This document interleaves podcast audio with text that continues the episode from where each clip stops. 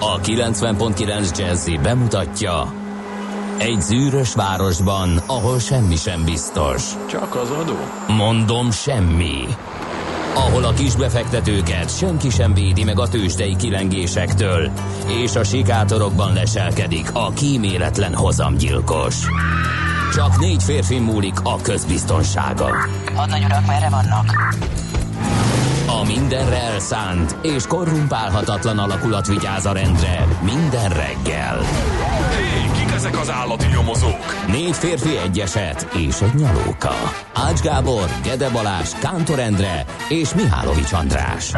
Az íróasztal mögül pedig Profit kapitány diktálja a tempót. Humor, emberi sorsok, közönséges bűnözők és pénz. Egy különleges ügyosztály, a Gazdasági Mápet Show minden hétköznap reggel a 90.9 Jazzin. De is figyelj, ne csak a bárányok hallgassanak. De miért? Ha nincs pénzed, azért, ha megvan, akkor pedig azért. Millás reggeli. Szólunk és védünk. Jó reggelt kívánunk, drága hallgatóközönség, már is indul a hét. Egy jó nagy ajtó csapkodással, itt a Millás reggeliben a 90.9 Jazzy Rádion. Kántor Endre ül velem szemben. Mihálovics András pedig velem szemben. Milyen azt kell tudni, hát azt mondtad, az utolsó 2 másodpercben jutott eszedbe, hogy csukjam be az ajtót, mert hogy a kinti munka zaja beszűrődik. Ahogy Szoller Andi manufakturális módszerekkel vágja a híreket, rendezgeti, papírcsörgés, milyen stifírozó, vagy milyen gép az? Laminál, mindent csinál, fénymásol, nyomtat, tűznyomtatóval, hogy ez ne hallatszék be. Be kell csukni. Én egy Toni Schumacher, tudja még valaki, emberek, hogy ki volt Toni Schumacher? Megszégyenítő mozdulattal, megnyúlva a levegőben bevetődtem és becsuktam az ajtót, de annak sarokvágónak. Igen, de annak sebességére már nem tudtam odafigyelni, ezért a szükségesnél csak arra volt erőm, hogy kiüssem a gólvonalról a labdát, ha már a Toni Schumacheres hasonlat felmerül, és hát bevágódott, és ezt most a szokásosnál sokkal hosszabban és részletesebben fejtettük meg. Miközben arra kevés szó esett, hogy 2018. november 26-a van, és 6 óra 47 perc. Hétfő van, kezdődik a hét, egy nagyon csúnya esős nappal, valószínűleg ilyen is lesz az idő egészen estig. Csak majd átvált hóba. Majd talán, igen, úgyhogy meglátjuk, a lehűlés az jön majd éjszaka vagy holnap. Minden esetre nagyon boldog névnapot kívánunk minden kedves Virág nevű hallgatónknak, meg az atanázoknak, berengároknak, ciklámeneknek is, de a virágok ünnepelnek elsősorban. Igen. És hát nézzük, mi történt a történelemben ezen a napon. 1865-ben megjelent az Alice Csodaországban, nem Alice. Alice, nem? Alice Csoda. De hát ezt nem magyarították nem, annak idején. Gyerekkoromban Alice Csodaországban. Te képzeld el, hogy ezt hallottam én most úgy is rendesen Alicének ejteni magyarul. Igen? Ezt meglepődtem, de az ember mindig tanul. Úgyhogy 1865-ös tehát az Alice Csodaországban. Én gyerekkoromban, mikor elkezdtük ezt olvasni, nem mentem rajta végig, mert félelmetes volt. A bolond kalapos, meg azok a kártyaemberek, azok így elképzeltem. És vannak gyerekek, akik félnek tőle. Tartottam tőle, igen.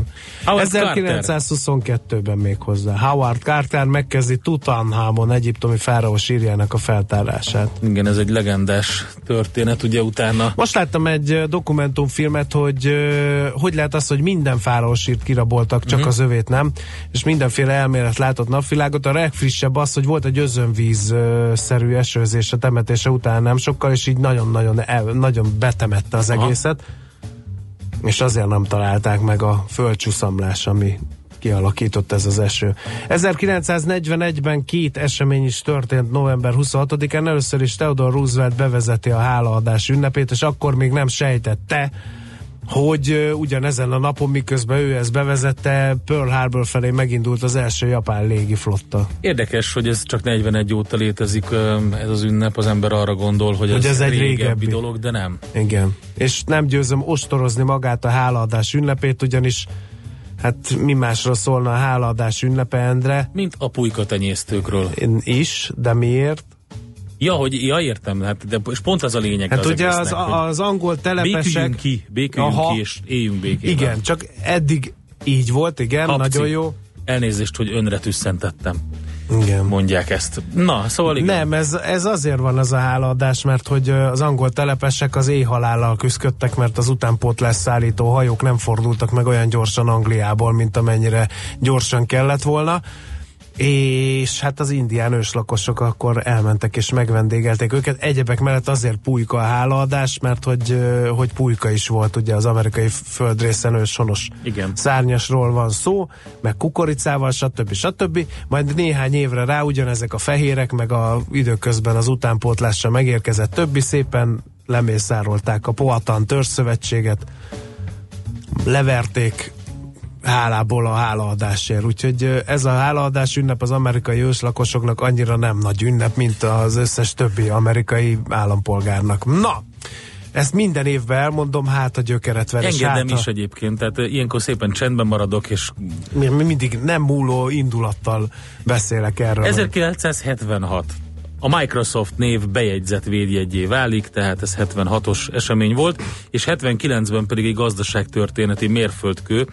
Venezuelában 500 milliárd hordóra becsült olajlelőhelyet fedeztek fel, tehát 500 milliárd hordóra, és ettől rögtön megkétszereződött az OPEC tartaléka, azzal, hogy ezt Venezuelába felfedezték. Azért ez érdekes történet. Ez 500 milliárd hordó emberek. Azért gondolj bele, hogy és hol nem tudnak vele mit kezdeni, igen. Ahhoz igen, képest, hogy hol tarthatná mondjuk az öbölmenti országok példáját. Nem biztos ám, hogy az öbölmenti országok, sőt, hát valószínűleg nem, de ugye nyilván magának az OPEC-nek tagjai többen is elég ferdeszemmel néznek Venezuelára. Gondolom, egy ilyen irigység megvan, tehát most örülhetnek, hogy szegényeknek nem sikerült összehozni nagyon 2016 hétre. Na, nézzük a születésnaposokat. Szexárdon születtem. Színésznőt szerettem. Így van. De tényleg? Babics Bihai költő, író, műfordító 1883-ban. De tényleg Szexárdon született? Persze. Megvan az emlékház. A háza is. Hát az kötelező. Gyakorlatilag óvodás korodtól kezdve minden évente egyszer elvisznek oda megnézni mindent. És ezt a két mondatot ott, és ezt a két mondatot mindig elmondják. Ezt a mindig belépés igen, és így van. Igen. Aztán 1921-ben született, de még mindig november 26-án Várnagy György, Munkácsi Mihály díjas, magyar grafikus művész, karikatúrista, Balázs Béla díjas, rajzfilm tervező. Több Gusztávot is köszönhetünk neki többek között, úgyhogy meg nagyon sok mindenben közreműködött ő. Tina Turner, Grammy-díjas amerikai énekesnő, a rock nagyi is ezen a napon született, 1939-ben. De már jó régóta nem lép fel, igen, nem? Igen, hát már nem. 40-ben pedig Szomjas György, Kossuth és Balázs Béla díjas filmrendező, hát neki is nagyon sok mindent köszönhetünk, többek között a roncsfilm, ugye örök kedvencünk. Csicsó Ilona, igen. Magyar származású olasz felnőtt filmes művésznő. Képviselő. Politikus, így igen. Van. Igen. Szeret hazajárni, időnként szörfözve a tévécsatornák között rá bukkannak, hogy valahova meghívják, igen. Tehát 51-ben született ezen a napon, és Pásztor Anna, színésznő, énekesnő, az Anna and the Barbies front embere, és igen, ezt lehet így mondani végül is, úgyhogy őnek is Kisztihand Pásztor Annának. Nézzük, mit írnak a 0-30-20-10-9-0-9-el hallgatók. A szerelmes futárnak nincs jó napja, mert egyrészt esik az eső, másrészt azért magányos volt a hétvégéje, ahogy így dekódolom az üzenetét. Új hét, új remények, az eső szakadt, Cseperről Gödöllőre akadály nélkül eljutottam, írja ő. Kifejezetten novemberi jó reggelt, kartársak. Hétfői őrület az utakon, Dunakeszi észak határán elesett. A kertek alatt is bedugul, az M3-as bevezető kifejezetten torlódik a Kagylóskúttól, mindenkinek kitartást a küzdőtéren. Képzeld el, a múlt héten volt szerencsém az útvonalon, de kifelé menni. Hát ez elképesztő, ami az M3-ason befelé reggelente van. Borzasztó, igen. De ilyen hosszan egybefüggő kocsisor, majdnem Gödöllőig, érted? Igen, borzasztó. Úgyhogy kitartás. Ilyen, így van. Más nem tudunk, mint hogy szolgáltatunk, és most amikor, éppen muzsikát, igen, nem? Amikor nem szöveget, akkor muzsikát. Annak a fiatalembernek, illetve párosnak a zenekara következik, akik gyakorlatilag ilyen garázszenekarként, vagy szobazenekarként kezdték, de nagyon befutottak, és maga a zenekarvezető fiatalember a Patreonnak, annak a művészeti pártoló oldalnak is az egyik alapítója. Get your bets down, ladies and gentlemen. Következzen egy zene a Millás reggeli saját válogatásából, mert ebben is spekulálunk.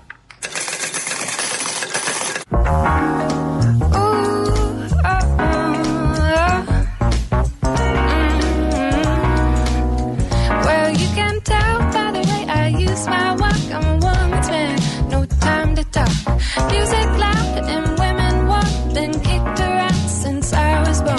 And nothing's gonna change the way we live, cause we can always take but never give. And now that things are changing for the worse, see, oh, life's going nowhere. Somebody help me, somebody help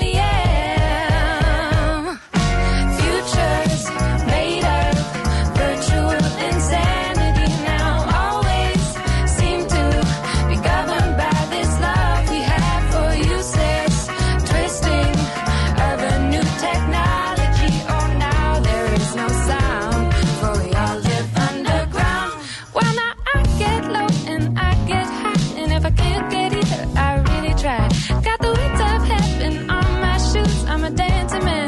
just can't lose, and nothing's gonna change the way we live, cause we can always take but never give, and now that things are changing for the worse, see, oh, life's going nowhere, somebody help me, somebody help me, yeah, futures made of virtual insanity now always seem to be governed.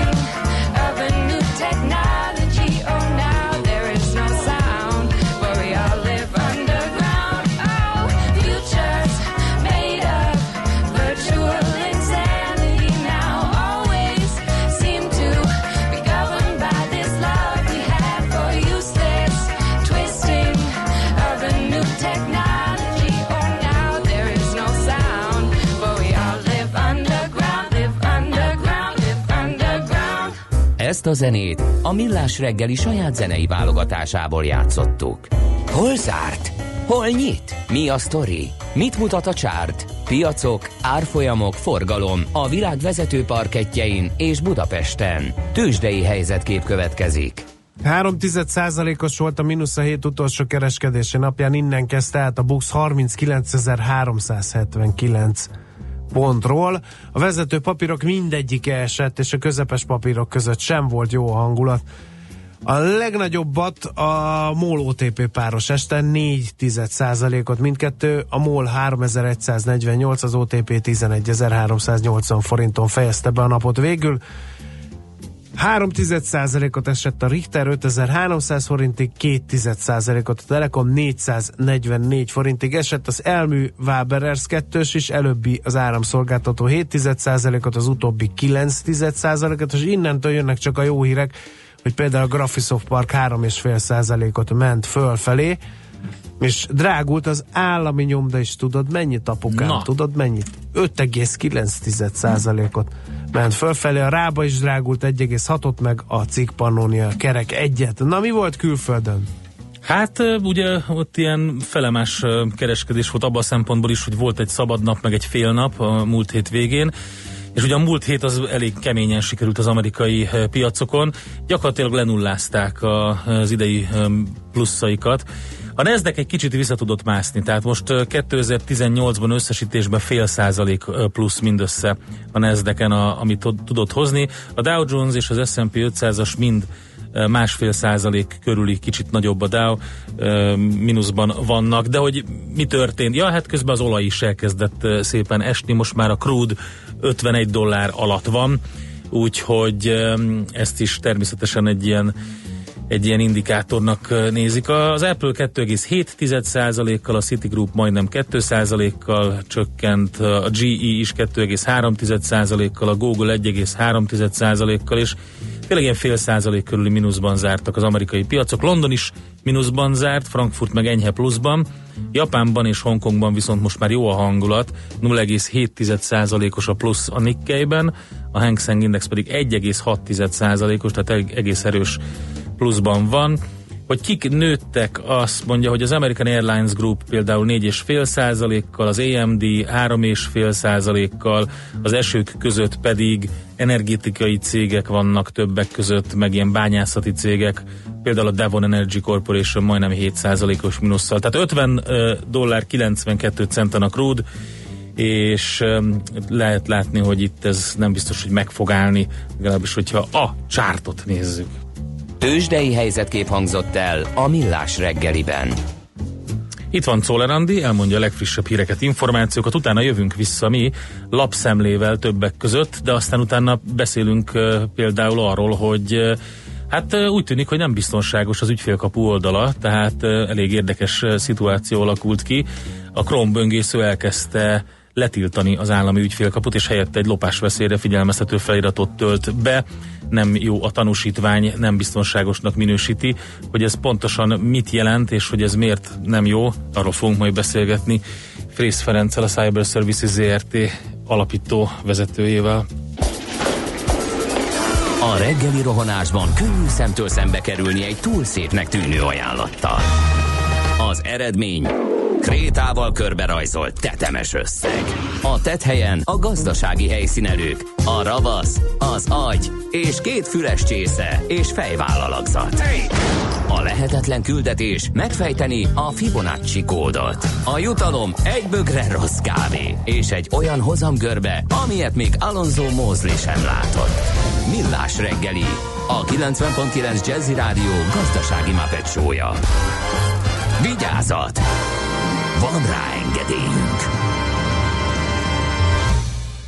Együttműködő partnerünk a CIP Bank, a befektetők szakértő partnere. Jó reggelt kívánunk, 7:13 folytatjuk a Millás reggelit itt a 90.9 Jazzin, Kántor Endrével. És Mihálovics Andrással. Meg a hallgatókkal 0-30-20-10-9-09 lehet ám írni, nem harapunk. Például ilyet, az M5-ös bevezetőn a MOL kútnál a külső sávban kivilágítatlan, lerobbant autóra figyelmeztet Balázs hallgató, úgyhogy lehet hozzá csatlakozni, kérem szépen. Még ilyen kicsit hétfői hangulatban van üzenőfalunk, úgyhogy... Lassan indul be? Igen. Igen. Nézzük azt, hogy mit írnak a lapok, mert utána hamarosan foglalkoznunk kell többek között az ügyfélkapu biztonságával is.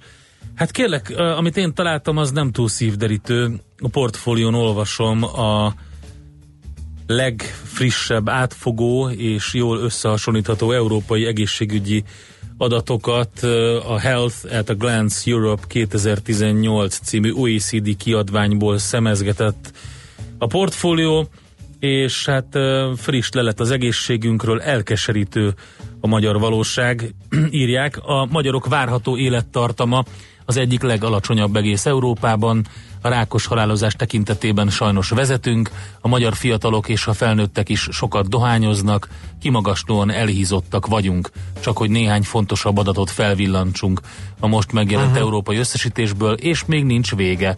Bulgária után nálunk halnak meg a legtöbben a levegő rossz minőségével összefüggésben, és bár az egészségügyi kiadásaink növekednek, egyre nagyobb arányt képvisel az emberek zsebből történő fizetése, és más országok nagyobb tempóban költenek, így egyre hátrébb csúszunk itt is. Aztán vannak kórházakra vonatkozó statisztikák is benne, hát itt is vannak igen komoly sajátosságaink, úgyhogy hát nem egy habkönnyű olvasmány, de azért érdemes átolvasni, hogy tisztába kerüljünk a valósággal. Belenyúl a kormány a földpiacba, írja a Népszava címlap sztoria. A jövőben állítólag az Agrárkamara helyi szervezetei dönthetnének arról, hogy ki szerezhet földet és ki nem, ráadásul a területek eladásánál nem a piaci ár számít, hanem az értéknél a termelékenység lesz mérvadó, vagyis egy azonos teljesítményű földdarab ugyanannyiba kerülne Budapest határában, mint egy borsodi faluban, kérem szépen. Ezzel 1,5 millió földtulajdonos birtokának értéke csökkenhet drasztikusan. Figyel egy körvonalazódó jogszabály a versenyképes birtokméret kialakítására is, ami eddig nem volt szempont. Nem kizárt az sem, hogy újabb állami földek eladását készítik elő. Óriási területei vannak még az államnak, így lehetősége nyílna arra, hogy olcsón földet biztosítsanak bizonyos köröknek. A törvénymódosításokkal összefügghet, hogy nemrégiben fejezték le egyébként a környezetvédelmi apparátust is. Ez alapértesülései szerint azt vetítheti előre, hogy természetvédelmi területek is eladásra kerülhetnének akár. Tehát ezt olvastam a Népszava címlapján, igen. Aztán van egy érdekesség az amfor.hu-n, nem lehet megúszni a plakátadót 2019-től, teszi fel a kérdést az Amfor. Egy kormányhivatali döntés miatt Debrecenben minden reklámhordozó után adót kell fizetni jövőre, és lehet, hogy ez más városokra is vonatkozik majd. Mert hogy olyan előterjesztést tárgyal november végén a debreceni önkormányzati testület, amely az idei gyakorlattal szemben a jövő évtől minden adóalanyt fizetésre kötelez a reklámhordozók után. Eddig a kis és közepes méretű reklámtáblák után 0 forint volt a megállapított adó, vagyis nem kellett helyi adót fizetni, jövőre azonban négyzetméterenként 1000 forintot szed majd be az önkormányzat a kisebb reklámtáblák után. Az oka, miért erre szükség van, más településeken is arra kényszerítheti a közgyűléseket, hogy módosítsák a helyi adóról szóló rendeleteiket, írja tehát az m4.hu. Igen, nem javított a besorolásunkon a Moody's, ez még ugye péntek esti hír, befejeződött az idei hitelminősítő felülvizsgálat sorozat. Ezzel a magyar gazdaság rövidtávú növekedési kilátásai erőteljesek, a Moody's szerint a hazai össztermék az idén 4,3, 2019-ben 3,4%-kal nőhet, mindezek mellett azonban változatlan, stabil kilátással megerősítették Magyarország befektetési ajánlású államadósság besorolását. Ezt a Világgazdaság is írja, meg többen. Mindenki a Brexittel foglalkozik, hogy az EU-s tagállamok kormányfői ugye tegnap aláírták a Brexitről szóló megállapodást, de még ezen kívül van például olyan a Világgazdaság címlapján, hogy csatát vív az Egyesült Államok és a Huawei. Arra kérte az USA a vele szövetséges országokat és az ott működő telekom cégeket, hogy biztonságuk érdekében tartózkodjanak a kínai Huawei távközlési cég eszközeinek a használatától, kérem szépen. Igen, ez egy újabb fejezete ennek a vámháborúsdinak, ami majd most, igen, meglátjuk, hogy meddig tart ki. Igen. Vannak már jelek, hogy itt összeborulás is lehet esetleg. Kíváncsi vagyok, hogy mikor fogják bejelenteni az első olyat, hogy valamelyik minisztériumnak berendeltek, igen, egy adag ilyen Huawei-t. Igen. A volánbusz új járműveket vesz, 115-öt már forgalomba helyeztek, és a jövő év első feléig 201 új busz fog érkezni a vállalathoz. A jármű beszerzések összértéke 17 milliárd forint. Az autóbuszok többsége hazai gyártmányú, kérem szépen, ezt is a Világgazdaság címlapján olvasom. Na, nincs. Van még egy. Van még? Ők Magyarország legnagyobb adósai, ismert nevek a szégyenlistán. A NAV negyedévente közzétett adólistáin rendre feltűnnek ismerős nevek, ahol politikusok, orvosok, énekesek, sporthoz köthető személyek, valamint egykori milliárdosok cégei vannak. Az idei harmadik negyedévben 93 adózónál állapítottak meg jelentős adóhiányt. Az átlagösszeg 144 millió forint volt, írja tehát a napi.hu legfrissebb cikkében. Hát csak egy párat. Mondj! Egy csepeli székhelyű cég, a Rolling Visual System Kft. A legnagyobb adós a harmadik negyedévben, 1,4 milliárd forintos adóhiánya van, és majdnem 2 milliárd forintos jogkövetkezménye ebből fakadóan. Az egyéb élelmiszer nagykereskedelem főtevékenységgel 2008-ban bejegyzett társaság jelenleg kényszertörlési eljárás alatt áll, a NAV már 2015-ben végrehajtást kezdeményezett. Kérlek szépen, a cégbeszámolókból kiderül, hogy a nagykereskedő 2012-ig néhány 10 milliós forgalommal működött, majd 13-ban hirtelen közel 12 milliárd forintra ugrott a nettó árbevitele alatt egy év alatt. Az elég érdekes. Na jó, szóval hát lehet a napi.hu-n olvasgatni a szégyenlistát. Hát érdekes dolgok vannak benne. Szóval össze lehet hozni, kérem szépen, 1,4 milliárd forintos adóhiányt. Ezt fel tudod fogni? Nagyon nehéz. Nem. Na jó, én is befejeztem nagyjából, megyünk tovább. Néhány hallgatói üzenet. Hősök tere, Dózsa György Andrássy kereszteződésben nem ment a lámpa 6 óra 42 perckor, ha így marad, jó lesz, írja Charlie Filpo.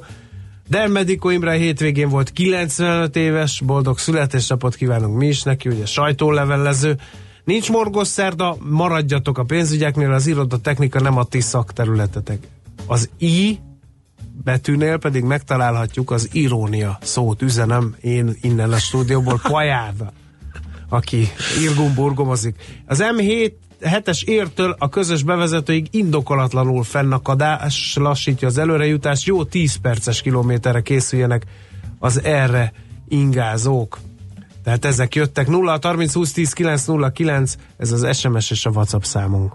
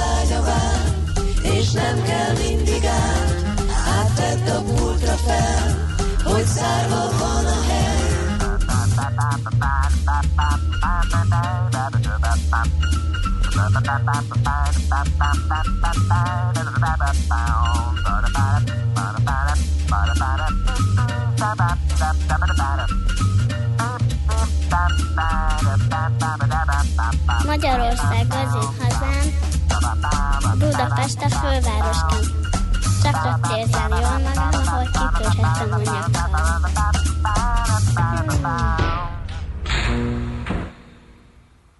Csinálunk egy-két kört és felmerül, hogy lehet még szeretni emberül. Ma éjjel vissza a lágya vár, és nem kell mindig át. A pultra fel, hogy zárva van a hely.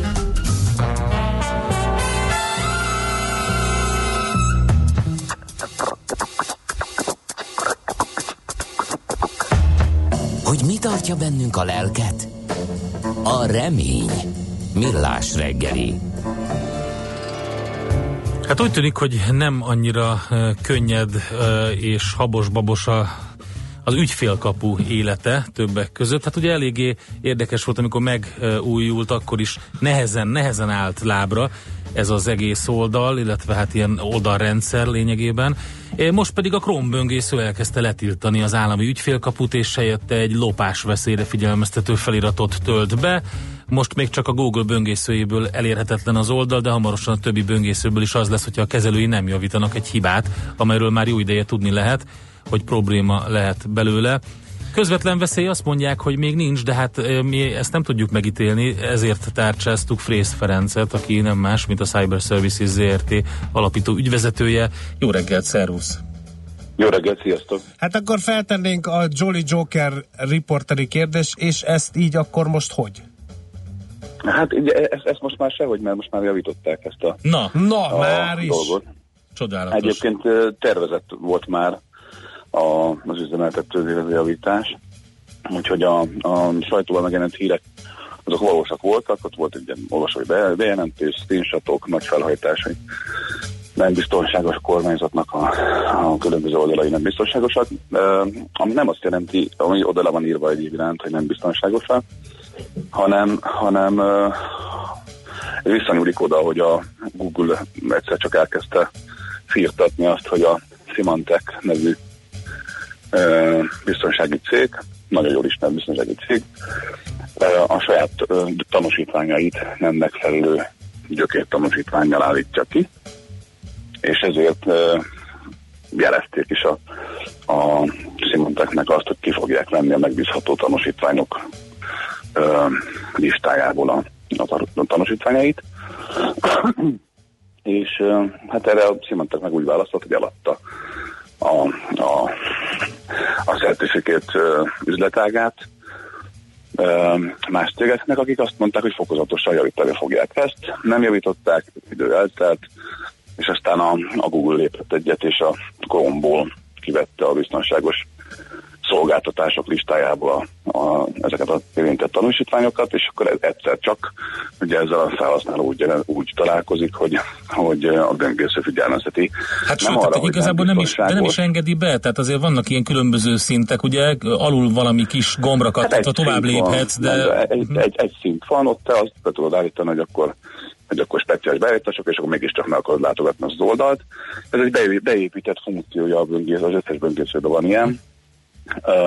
És a böngészőket, amikor felinstalálod, használatba veszed, akkor gyárilag tartalmaznak egy megbízható tanúsítványkibocsátó listát, kvázi egy megbízható szolgáltatási listát, vagy szolgáltatói listát. És ha ebben nem vagy, nincs benne az a szolgáltató, akinek a tanúsítványával a biztonságos kapcsolat fölépül a böngésző és a szerver között, akkor a böngésző automatikusan figyelmezteti a felhasználót arra, hogy nem biztos, hogy meg kéne nézni ezt az oldalt. Aha. Ez ennyit jelent. Higgyünk egyébként a böngészőknek ilyen esetben, mert van, amikor elég idegesítő tud lenni, hogy olyan oldalt, amiről tudom, és eddig is használtam, néha így felugrik, hogy ez nem biztonságos, akkor nyugodtan bíráljuk felül, vagy nem árt azért ezekre a figyelmeztetésekre odafigyelni? Én azt gondolom, hogy ez a funkció, ez azért került bele hát nem is azt gondolom, tudom is, azért került bele a böngésző oldalba, mert a felhasználókat nagyon könnyű átverni, ugye az átverős oldalakkal, különböző hamisított tartalmakkal, itt a fake news-ra vissza lehet vezetni az egészet, és ennek egy nagyon fontos eleme tud lenni az, hogyha az SSL tanúsítvány az megbízható és SSL kapcsolattal, tehát biztosított adott kapcsolattal látogatjuk az oldalt, akkor a fake news nem működik. Ha mindenki betartaná ezeket a játékszabályokat, akkor hiába másolják le az oldalt például, és egy hamis oldalra irányítják a felhasználót, ott elkezdene üvölteni a böngésző, hogy bizony ez nem biztonságos ez az oldal. És hát itt ez volt szerintem az ilyettség oka, az egyik. Hát meg az, hogy nem csak ez az oldal, ugye, mert itt azért személyes adatokat adunk meg, illetve hát... Ugye az hát nagyon érzékeny személyes adatok is minden rajta van, igen. Gondolsz el, hogy ebben az is furcsa volt nyilván, és ez az üzemeltetőnek a felelőssége, hogy eddig ugye minden gond nélkül elfogadták a böngészők ezeket a tanúsítványokat, és hát mindenki gondtalanul tudott ezeken az oldalakon mindenféle ügyet intézni, akár a félkapun, akár máson. És egyszer csak elkezd ilyen tiltás, figyelmeztetés felugrani ezeknél az oldalaknál, akkor mindenki egy kicsit megrémül. Most ez történt, de ez csak annyi, hogy nem lejártak a tanúsítványok, nem voltak tanúsítványok, hanem egyszer csak már nem megbízhatóvá minősítették a létezőket. Tehát akkor maga az állami... Ettől még a titkosított csatorna felépült, ha tovább léptél, de ennyi. Tehát igazából összehangolni nagyon nehéz azt, hogy egy böngészőgyártó melyik gyökértanúsítvány kibocsátót tiltja le, és melyiket nem, és ha neked olyan van, akkor azt arra előre készülj fel és cseréld le. Itt időbeni szinkronizációs, hogy mondjam, különbség volt. Ettől még nem voltunk kisebb biztonságban. Na, ezt akartam kérdezni, hogy azért ez most nem az állami szolgáltató hibája, hanem két multicég vitája nyomán kialakuló apró gubanc, ugye? Hát több multicég, mert ugye az Apple, a Microsoft, a Google szépen mindenki elfogadta, ilyen konszenzusra jutott abban, hogy a Symantecnek a gyökértanúsítványait azokat nem fogja biztonságosnak minősíteni, és hát ez történt, ezt meglépte. Előtte ugye nagy viták voltak ebben a cégek között, de ezt le kell követni. Ez a világon mindenhol, ahol egyébként a Symantec gyökértanúsítványait, vagy annak alapján kibocsátott tanúsítványokat használnak, a világon mindenhol problémaként jelentkezett, nagyjából egy időben. Ugyanők, mikor kikerül a listából egy frissítéssel, akkor mindenkinek elkezd. Jó, hát értem, tehát akkor volt itt az itthoni kezelőnek is valami kis felelőssége ebben, de akkor ezek szerint ezt elhárították. Vagy? Hát ők megvették, már meg volt vásárolva az új, csak még nem. Hát, ugye, ez egy akkora rendszer, hogy itt nem is lehet egyszerre sem cserélni. Aha. Tehát itt szépen fokozatosan lehet csak cserélni, és nagyon, nagyon körültekintően kell, mert bizony üzemeltetési problémákat tud okozni, hogyha nem megfelelő tanúsítvánnyal, vagy nem megfelelő időben tudnak ezzel dolgozni, akár le is állhat a szolgáltatás. Úgyhogy hát ez a kisebbik baj, ami történt, most én megvédem a szokásomtól eltérően a szolgáltatót, mert hogy tegnap még a böngésző biztonságosnak tartotta, ma már nem. A kettő között eltelt időben ugye nem lehet reagálni egy ekkora rendszernél. Innentől kezdve szerintem teljesen jól jártak el. Oké. Na, szerencsére akkor sikerült elhárítani. Az a lényeg, hogy nem tűnhettek el adatok, tehát hogy nem azért volt gond, mert hogy valaki ezt igen. Jó. Szó nincs erre. Jó, köszönjük szépen! Szép napot, így van, szép napot neked, szervusz. Frész Ferenccel beszélgettünk, a Cyber Services ZRT alapító ügyvezetőjével, annak kapcsán ugye, hogy már javult. A hallgató régóta mondja, hogy nem szabad a böngészőnek álcázott Google Cam programot használni. De nem ez a tanulság ennek a beszélgetésnek, én úgy érzem. Na, megyünk tovább, jó, mert hamarosan jön Czoller Andi a legfrissebb hírekkel, információkkal, utána pedig jövünk vissza mi. Taldos Gergővel fogunk beszélni, az OTP elemzési központ vezetőjével. Heti kitekintő rovatunkban megnézzük, hogy milyen adatok várnak ránk a héten, utána pedig devizapiaci összefoglaló jön Lesinger Gyulától. Műsorunkban termék megjelenítést hallhattak. Érdekel az ingatlanpiac? Befektetni szeretnél? Irodát vagy lakást keresel? Építkezel? Felújítasz? Vagy energetikai megoldások érdekelnek? Nem tudod még, hogy mindezt miből finanszírozd? Mi segítünk! Hallgasd a Négyzetmétert, a Millás reggeli ingatlan rovatát minden csütörtökön reggel fél nyolc után pár perccel. Ingatlanügyek rálátással. Okosabb, gyorsabb, személyesebb. Támogatónk a Rock Home ingatlanhálózat üzemeltetője, a Rock Holding Kft. Rövid hírek a 90.9 Jazzyn. 10 000 eladó hiányzik a hazai kiskereskedelemből, olvasható a pénzcentrum oldalán. A cikk szerint az alkalmazottak száma annak ellenére mutat csökkenő tendenciát, hogy a szektorban foglalkoztatottak átlagkeresete egyértelműen nőtt az utóbbi években. A boltok fizikai dolgozóinak havi bruttó átlagkeresete 2015-ben még 148 000 forint volt, idén pedig már 217 000 forintra nőtt, ami 3 év alatt közel 1,5-szeres növekedés. A lap ugyanakkor megjegyzi, hogy ezek a számok csak a 4 főnél nagyobb vállalkozásokra igazak, a kisebbeknél feltételezhetően az átlagnál alacsonyabbak a bérek. A Nemzeti Adó és Vámhivatal új szolgáltatásként értesítést küld azoknak, akik a november 25-i előzetes vizsgálat szerint valamilyen mulasztás miatt már nem felelnek meg a köztartozásmentes adózói adatbázisban szereplés feltételeinek.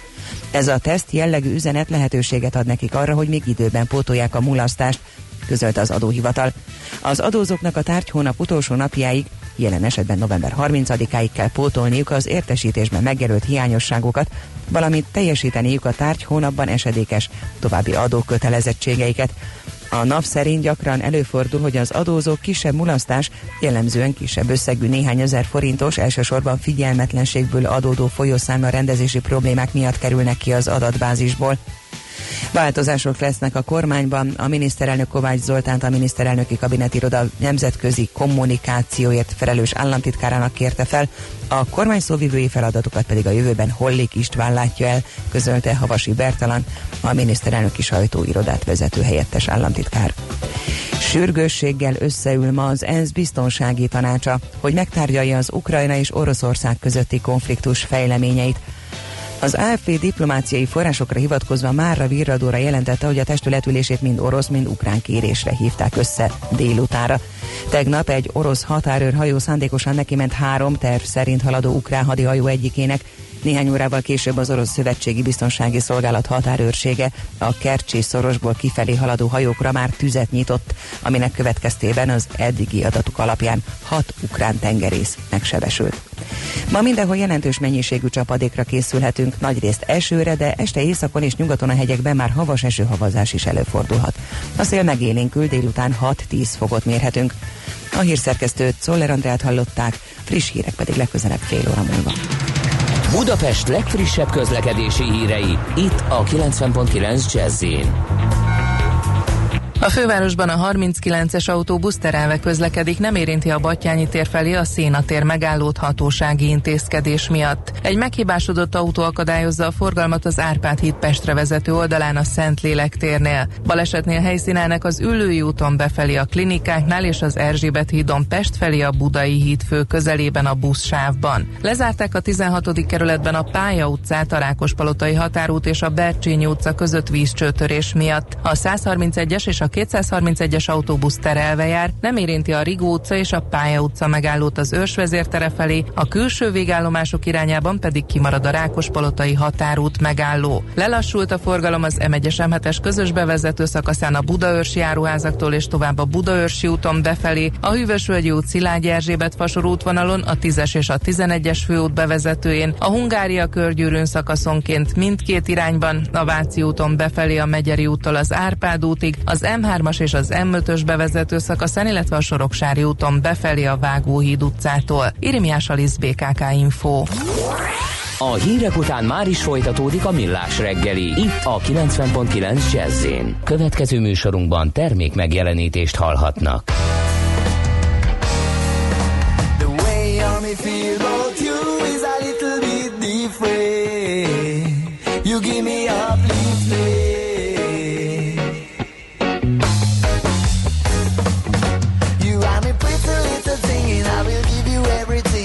Pretty little thing, and I will give you everything that you want, baby. That you want, baby. You are my pretty little thing, and I will give you everything. Pretty little thing, and I will give you everything that you want, baby. That you want, baby. The way that you kiss me, the way that you hold me so nice. I'm addicted. Your smile, the taste of your lips on my mind. You're my sugar, my pepper, my salt, and the spice of my life. Darkness and danger go scatter, cause you are.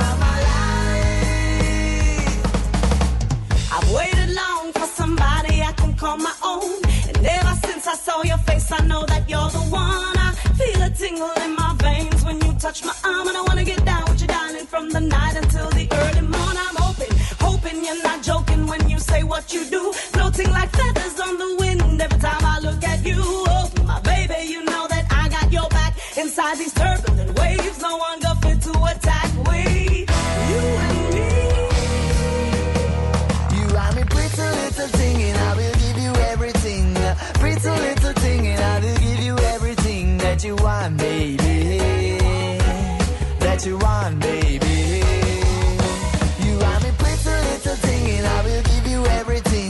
Pretty little thing, and I will give you everything that you want, baby. That you want, baby. The way that you kiss me, the way that you hold me so nice. I'm addicted to your smile, the taste of your lips on my mind. You're my sugar, my pepper, my soul, and the spice of my life. Mi várható a héten? Milyen adatok, információk, döntések hathatnak a forint értékére, a tőzsdei hangulatra? Heti kitekintő. A Millás reggeli szakértői előrejelzése a héten várható fontos eseményekről a piacok tükrében. A vonalban itt van velünk Tardos Gergely, az OTP elemzési központ vezetője. Jó reggelt kívánunk, szervusz! Jó reggelt! Na nézzük akkor először Egyesült Államok új lakáseladások, ugye? Hát azt gondolom, hogy nem, tehát hogy mit érdekes igazából nézni, az maga az egész amerikai lakáspiac. Aha. És ugye ennek jön a héten indikátoraként az új lakáseladás meg a lakásárindex, és azt gondoljuk, hogy azért fontos, mert ugye ha ránézünk az USA-ra, azt látjuk, hogy nagyon gyorsan nő a gazdaság, ugyanakkor például a lakáspiacon már látszik az, hogy mintha kifulladás jelei jönnének. Például az új lakáseladások azok masszívan és folyamatosan csökkennek. Ugye a lakásberuházás is most már több negyedéve folyamatosan zsugorodik, és ugye az ingatlanár lassulás is, tehát az ingatlanárak emelkedése is egyértelműen lassul, és ez ugye alapvetően az emelkedő kamat környezetnek a következménye.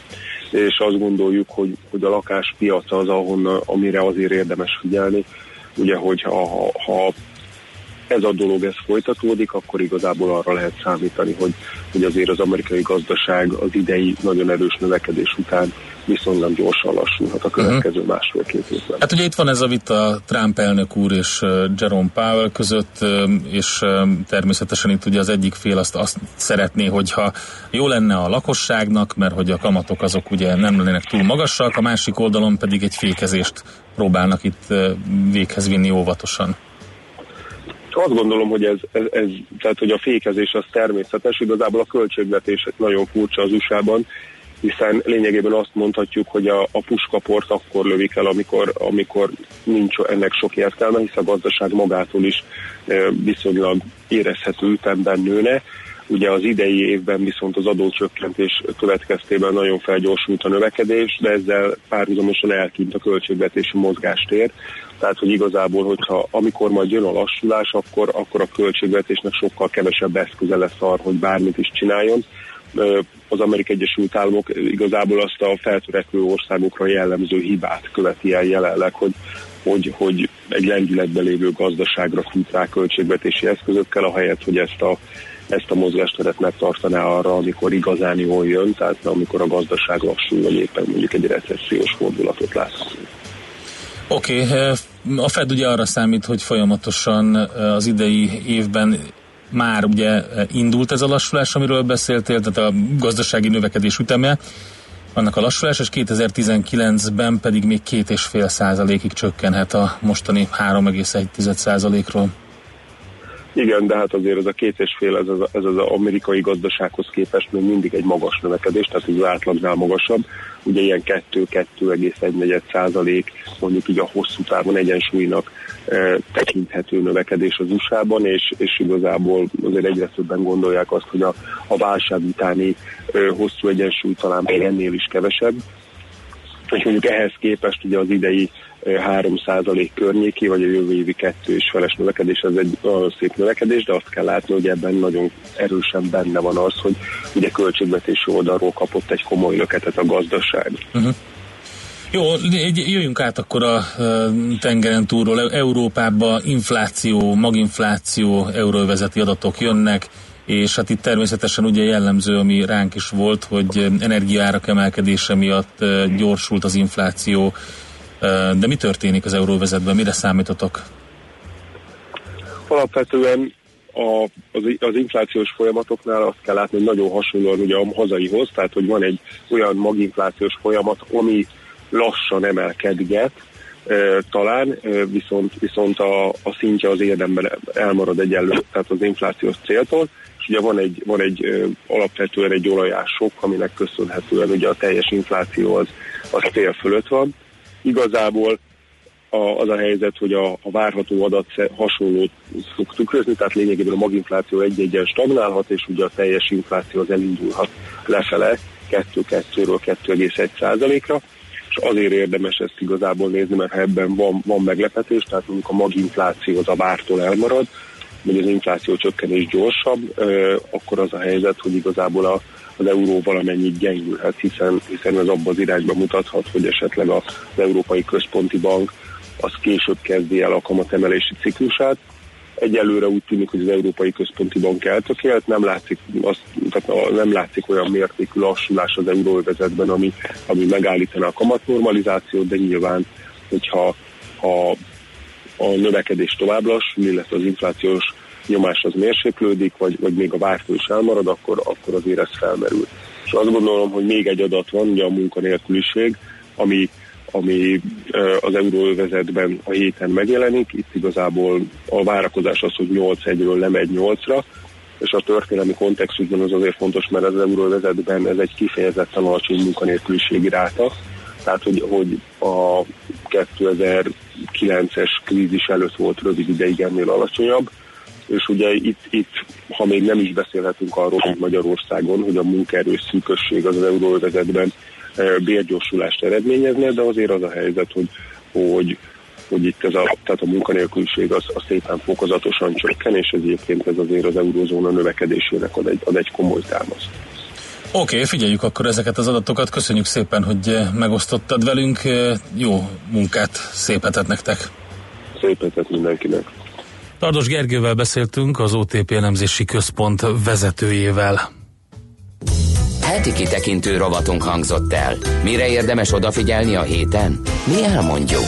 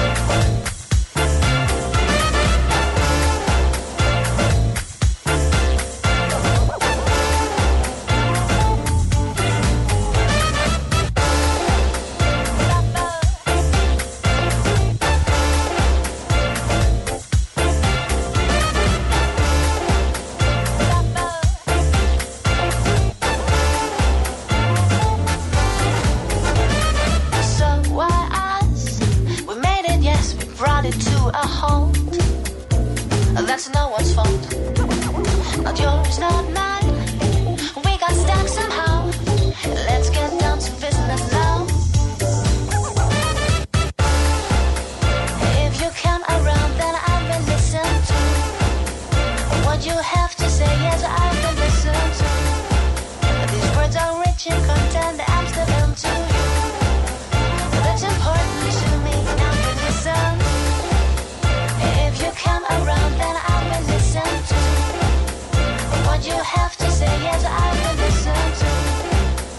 words are rich in content.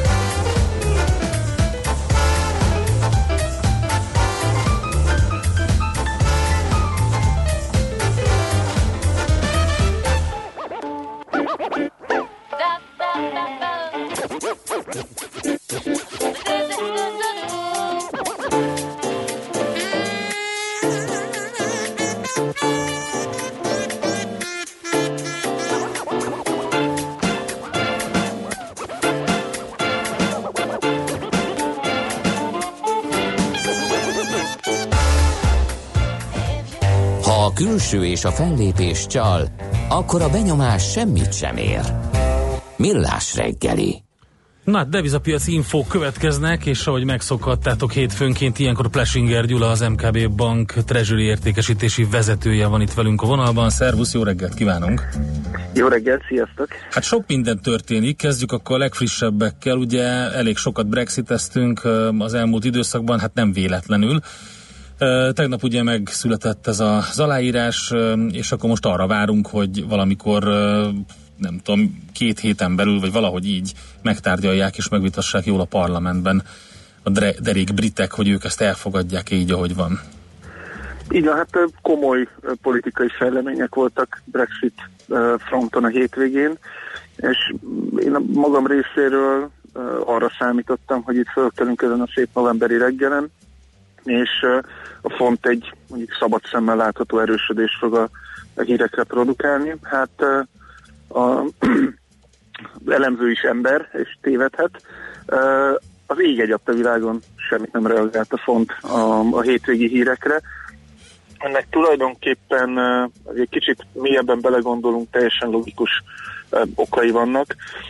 Amit, ahogy te is említetted, bár egy kérdéskör, hogy az EU és és Nagy-Britannia viszonylatában mi a helyzet, ez megoldódott, de azért az igazán kockázatos kérdés, hogy ezt keresztül lehet-e szó szerint verni a brit parlamenten, ez már egy más kérdés, és alapvetően erre fókuszálnak a befektetők. Úgy tűnik, hogy pontosan ezért nem is igazán volt senkinek mondjuk ebben a korai órában étvágya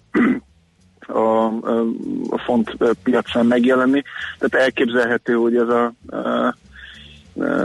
ez a csend a piacon ez megmarad. Ami érdekes, hogy van egy olyan spekuláció fontra specializált elemzők között, hogy esetleg kijátszhatja a piaci kártyát a brit kormány azzal, hogy mint egy ilyen kamikáze módon érkezik az első Brexit-tel kapcsolatos szavazásra. Az se baj, hogyha elveszíti, mert hogy az olyan ideges piaci reakciókat vált majd ki, amely hát a végeredményben majd jobb belátásra téríti azokat a képviselőket, akik nem szavazzák meg a megegyezést, és akkor egy második körben már majd így biztosan, vagy második körnek biztosan lehet neki menni. Én azért azt gondolom, hogy ez az elmélet, legyen bármennyire érdekes, meg izgalmas, azért nagyon komoly kockázatokat rejt. Szerintem nincs olyan felelősségteljes politikai erő, aki egy ilyen piaci turbulenciát, amire ráhatása azért nincsen, megkockáztatna.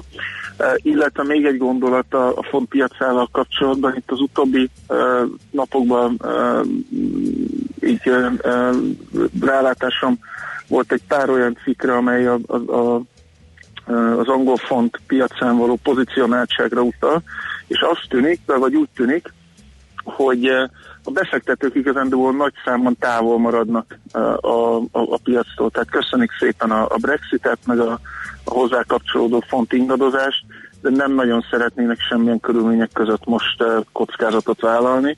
Ez különben magyarázza a nagy kilengéseket is, hogy kevesen vannak a piacon, és az a néhány szereplő ilyen légüres térben képes nagy kilengéseket produkálni. Tehát összességében arra...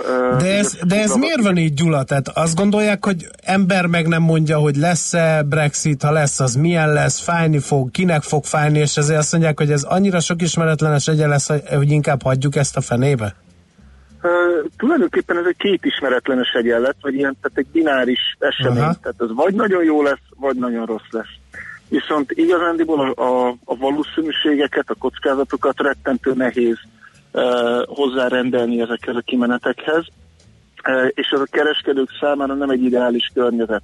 A kereskedők úgy szeretnek ügyleteket kötni, hogyha van valami határozott elképzelésük, hogy várakozásuk.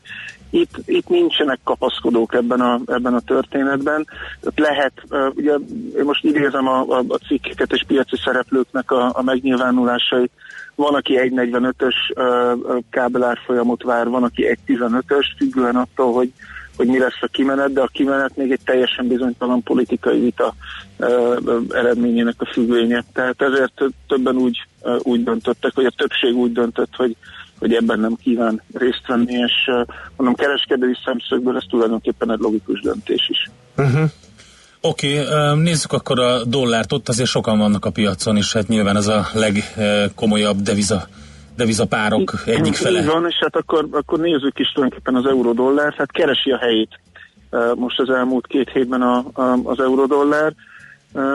Itt tulajdonképpen amikor a jegyzeteimet rakosgattam össze, akkor még igazándiból többért szólt amellett így tegnap késő délután kora este, hogy talán itt a dollár az euróval szemben ma reggel erősödhet. Itt alapvetően két érv merült föl.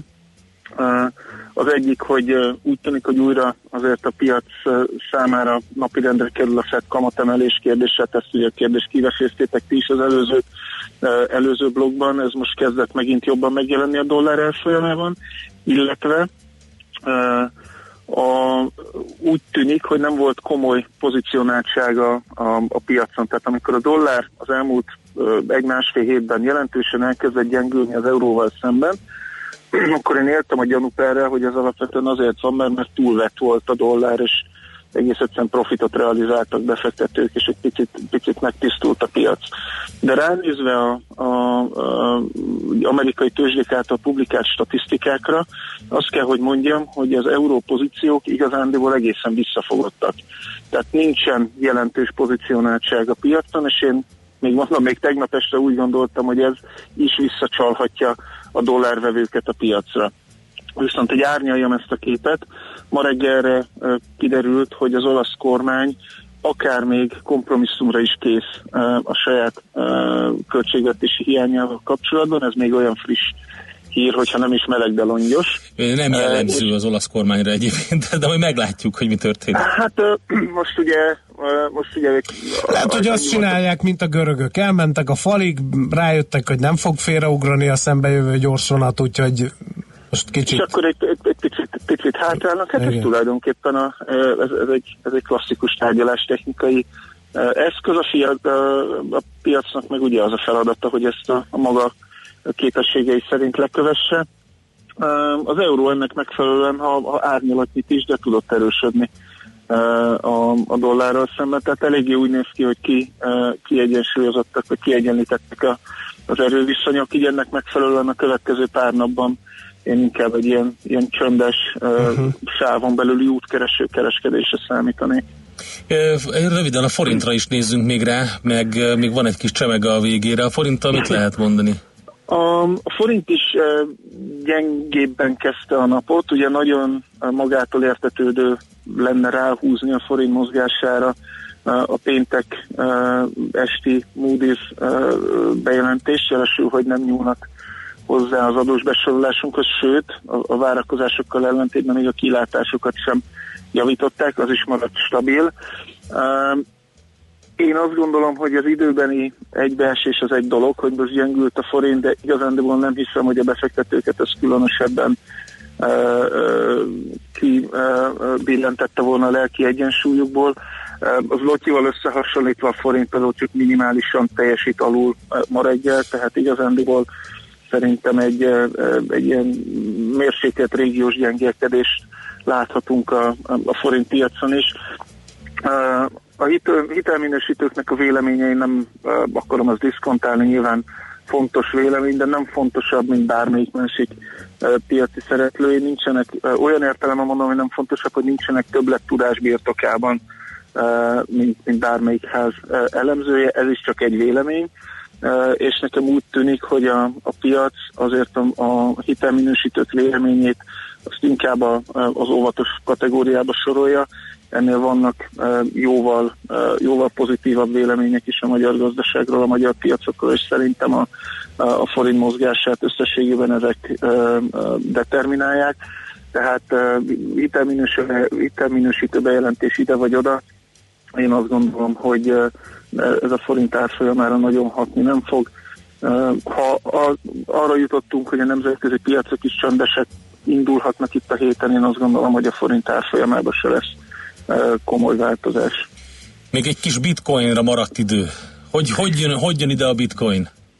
Hát nem tudom átkötni a forintot a bitcoinhoz. Nem is biztos, hogy kell. Nem is biztos, hogy kell, de jobb ez így, ahogy van. Pláne annak tükrében, amit most fogsz mondani. Igen, hát ez lehet, hogy sokak számára, akik nagyon hisznek ezekben az új megoldásokban, provokatívnak hathat, de hát ezért jó, hogy van piac, meg lehet vitatkozni. Nekem úgy tűnik, hogy a kriptodevizák piacán az igazság pillanata érkezett el, nagyon komoly lefelé korrekció tapasztalható az árfolyamokban. Tulajdonképpen pont azok az attribútumok fordulnak most a kriptodevizák ellen, ami miatt nagyon népszerűek voltak. Pont az a nagyon nagy szabadság, a szabályozatlanság, az eredményezett most olyan tendenciákat, ami miatt hát menekülnek a befektetők, tényleg a teljesség igénye nélkül. Ugye megint olyan volatilitásokat látunk, amit már kereskedői szempontból nagyon nehéz tolerálni, illetve kezelni. Egy hét alatt gyengült 30%-ot a bitcoin. Persze, amikor jó irányba ment a piac, akkor könnyű volt kezelni, de hát ez két irányú utca. Tehát ez biztos, hogy elriaszt befektetőket, ez a nagyon komoly mozgás.